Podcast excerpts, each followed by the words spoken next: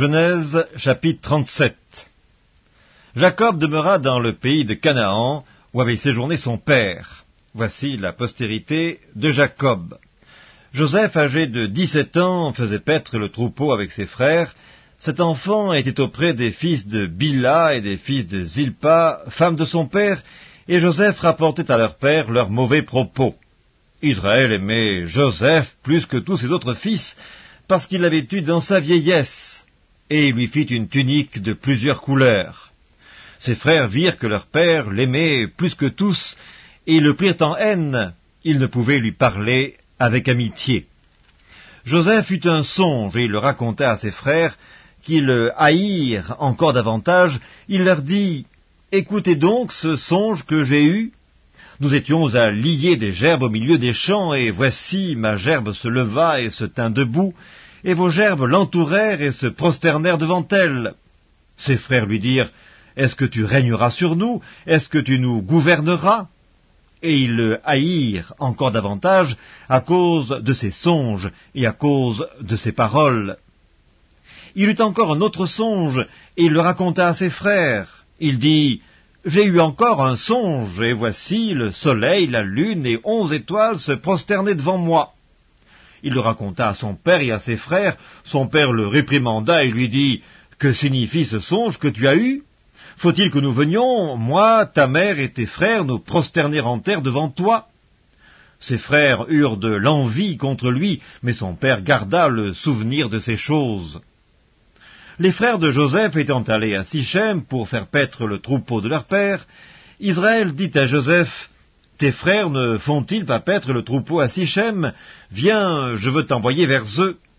Il répondit, Me voici. Israël lui dit, Va, je te prie, et vois si tes frères sont en bonne santé, et si le troupeau est en bon état, et tu m'en rapporteras des nouvelles. Il envoya ainsi de la vallée d'Hébron, et Joseph alla à Sichem. Un homme le rencontra, comme il errait dans les champs. Il le questionna en disant, Que cherches-tu? Joseph répondit, Je cherche mes frères, dis-moi, je te prie, où ils font paître leurs troupeaux.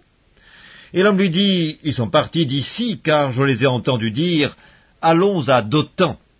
Joseph alla après ses frères, et il les trouva à Dothan. Ils le virent de loin, et avant qu'il fût près d'eux, ils complotèrent de le faire mourir. Ils se dirent l'un à l'autre, Voici le faiseur de songes qui arrive, venez maintenant, tuons-le et jetons-le dans une des citernes, nous dirons qu'une bête féroce l'a dévoré, et nous verrons ce que deviendront ses songes. Ruben entendit cela, et il le délivra de leurs mains. Il dit, Ne lui ôtons pas la vie. Ruben leur dit, Ne répandez point de sang, jetez-le dans cette citerne qui est au désert, et ne mettez pas la main sur lui. Il avait dessein de le délivrer de leurs mains, pour le faire retourner vers son père. Lorsque Joseph fut arrivé auprès de ses frères, ils le dépouillèrent de sa tunique, de la tunique de plusieurs couleurs qu'il avait sur lui.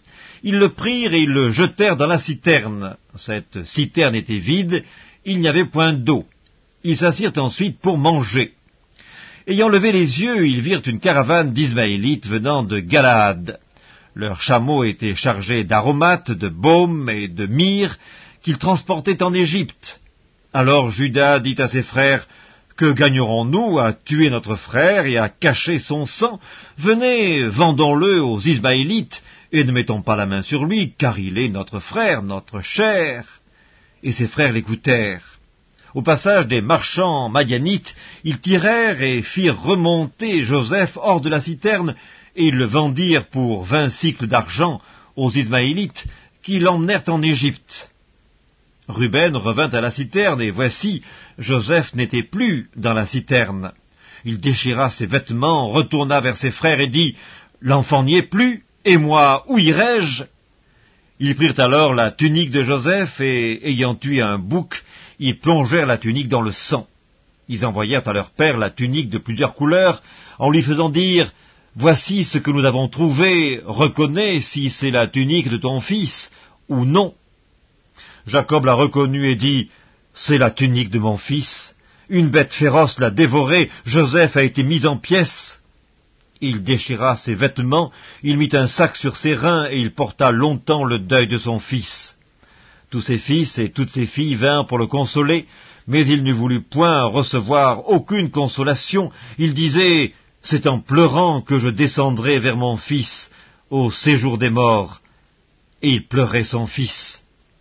Les Madianites le vendirent en Égypte à Potiphar, officier de Pharaon, chef des gardes. Livre de la Genèse, chapitre 38 En ce temps-là, Judas s'éloigna de ses frères et se retira vers un homme d'Adulam nommé Ira. Là, Judas vit la fille d'un Cananéen nommé Shua. Il la prit pour femme et alla vers elle.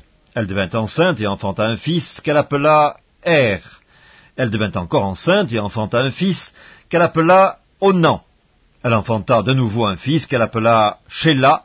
Judas était à Zib quand elle l'enfanta. Judas prit pour Er, son premier-né, une femme nommée Tamar. Er, premier-né de Judas, était méchant aux yeux de l'Éternel, et l'Éternel le fit mourir. Alors Judas dit à Onan, Va vers la femme de ton frère, euh, prends-la comme beau-frère et suscite une postérité à ton frère. Onan, sachant que cette postérité ne serait pas à lui, se souillait à terre lorsqu'il allait vers la femme de son frère, afin de ne pas donner de postérité à son frère. Ce qu'il faisait déplut à l'Éternel, qui le fit aussi mourir. Alors Judas dit à Tamar, sa belle-fille, Demeure veuve dans la maison de ton père jusqu'à ce que Sheila, mon fils, soit grand. Il parlait ainsi dans la crainte que Sheila ne mourût comme ses frères. Tamar s'en alla et elle habita dans la maison de son père. Les jours s'écoulèrent et la fille de Shua, femme de Judas, mourut. Lorsque Judas fut consolé, il monta à Timna, vers ce qui tondait ses brebis, lui et son ami Ira, l'adulamite. On en informa Tamar et on lui dit, Voici ton beau-père qui monte à Timna pour tondre ses brebis. Alors elle ôta ses habits de veuve, elle se couvrit d'un voile et s'enveloppa, et elle s'assit à l'entrée d'Énaïm sur le chemin de Timna, car elle voyait que Sheila était devenu grand et qu'elle ne lui était point donnée pour femme. Judas la vit et la prit pour une prostituée parce qu'elle avait couvert son visage. Il l'aborda sur le chemin et lui dit Laisse-moi aller vers toi, car il ne connut pas que c'était sa belle-fille. Elle dit que me donneras-tu pour venir vers moi? Il répondit, Je t'enverrai un chevreau de mon troupeau. Elle dit, Me donneras-tu un gage jusqu'à ce que tu l'envoies? Il répondit, Quel gage te donnerai-je? Elle lui dit, Ton cachet, ton cordon et le bâton que tu as à la main. Il les lui donna. Puis elle alla vers elle, et elle devint enceinte de lui. Elle se leva et elle s'en alla, elle ôta son voile, et elle remit ses habits de veuve. Judas envoya le chevreau par son ami l'adulamite pour retirer le gage des mains de la femme, mais il ne la trouva point. Il interrogea les gens du lieu en disant Où est donc cette prostituée qui se tenait à Énaïm sur le chemin? Ils répondirent Il n'y a point eu ici de prostituée. Il retourna auprès de Judas et dit Je ne l'ai pas trouvée, même les gens du lieu ont dit Il n'y a point eu ici de prostituée. Judas dit Qu'elle garde donc ce qu'elle a, ne nous exposons pas au mépris. Voici, j'ai envoyé ce chevreau, et tu ne l'as pas trouvé. Environ trois mois après, on vint dire à Judas Tamar, ta belle-fille, s'est prostituée, et même la voilà enceinte à la suite de sa prostitution. Et Judas dit Faites-la sortir et qu'elle soit brûlée. Comme on l'amenait dehors, elle fit dire à son beau-père c'est de l'homme à qui ces choses appartiennent que je suis enceinte. Reconnais, je te prie, à qui sont ce cachet, ces cordons et ce bâton. Judas les reconnut et dit, Elle est moins coupable que moi, puisque je ne l'ai pas donnée à Sheila, mon fils, et il ne la connut plus. Quand elle fut au moment d'accoucher, voici, il y avait deux jumeaux dans son ventre, et pendant l'accouchement, il y en eut un qui présenta la main. La sage-femme la prit et y attacha un fil cramoisi en disant celui-ci sort le premier. Mais il retira la main et son frère sortit. Alors la sage-femme dit, Quelle brèche tu as faite Et elle lui donna le nom de Péretz. Ensuite sortit son frère qui avait à la main le fil cramoisi, et on lui donna le nom de Zérak. Évangile selon Matthieu, chapitre 22 Jésus, prenant la parole, leur parla de nouveau en parabole, et il dit Le royaume des cieux est semblable à un roi qui fit des noces pour son fils. Il envoya ses serviteurs appeler ceux qui étaient invités aux noces. mais ils ne voulurent pas venir. Il envoya encore d'autres serviteurs en disant, Dites aux conviés, Voici, j'ai préparé mon festin, mes bœufs et mes bêtes grasses sont tués, tout est prêt, venez aux noces. Mais sans s'inquiéter de l'invitation, ils s'en allèrent, celui-ci à son champ, celui-là à son trafic. Et les autres se saisirent des serviteurs, les outragèrent et les tuèrent. Le roi fut irrité, il envoya ses troupes, fit périr ses meurtriers et brûla leur ville. Alors il dit à ses serviteurs, Les noces sont prêtes, mais les conviés n'en étaient pas dignes. Allez donc dans les carrefours et appelez aux noces tous ceux que vous trouverez. Ses serviteurs allèrent dans les chemins, rassemblèrent tous ceux qu'ils trouvèrent, méchants et bons, et la salle des noces fut pleine de convives. Le roi entra pour voir ce qui était à table, et il aperçut là un homme qui n'avait pas revêtu un habit de noces, et lui dit, Mon ami, comment es-tu entré ici sans avoir un habit de noces? Cet homme eut la bouche fermée. Alors le roi dit au serviteur, Liez-lui les pieds et les mains, et jetez-le dans les ténèbres du dehors, où il y aura des pleurs et des grincements de dents, car il y a beaucoup d'appelés, mais peu d'élus. Alors les pharisiens allèrent se consulter sur les moyens de surprendre Jésus par ses propres paroles. Ils envoyèrent auprès de lui leurs disciples avec les Hérodiens qui dirent Maître, nous savons que tu es vrai, et que tu enseignes la voie de Dieu selon la vérité, sans t'inquiéter de personne, car tu ne regardes pas à l'apparence des hommes. Dis-nous donc ce qu'il t'en semble. Est-il permis, ou non, de payer le tribut à César? Jésus, connaissant leur méchanceté, répondit Pourquoi me tendez-vous un piège hypocrite? Montrez-moi la monnaie avec laquelle on paye le tribut. Et lui présentèrent un denier. Il leur demanda De qui sont cette effigie et cette inscription De César, lui répondirent-ils. Alors il leur dit Rendez donc à César ce qui est à César, et à Dieu ce qui est à Dieu. Étonnés de ce qu'ils entendaient, ils le quittèrent et s'en allèrent. Le même jour, les Sadducéens, qui disent qu'il n'y a point de résurrection, vinrent auprès de Jésus et lui firent cette question. Maître, Moïse a dit, si quelqu'un meurt sans enfant, son frère épousera sa veuve, et suscitera une postérité à son frère. Or, il y avait parmi nous sept frères.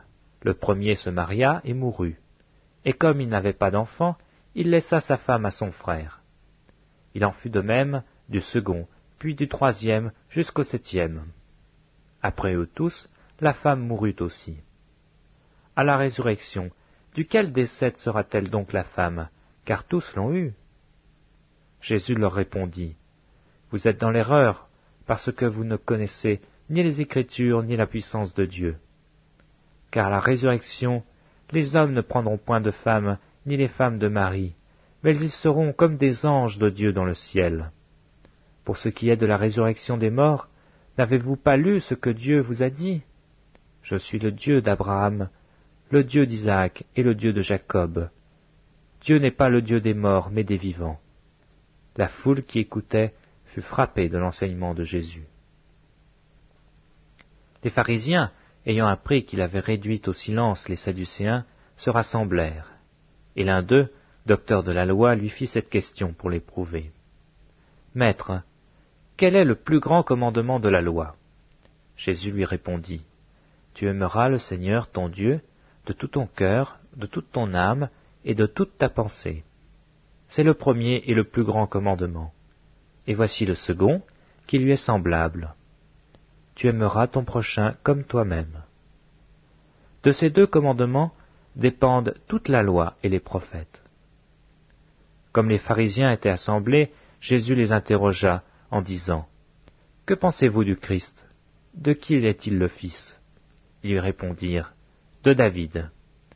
Et Jésus leur dit Comment donc David, animé par l'Esprit, l'appelle-t-il Seigneur lorsqu'il dit Le Seigneur a dit à mon Seigneur Assieds-toi à ma droite, jusqu'à ce que je fasse de tes ennemis ton marchepied. Si donc David l'appelle Seigneur, comment est-il son fils? Nul ne put lui répondre un mot, et depuis ce jour, personne n'osa plus lui proposer des questions.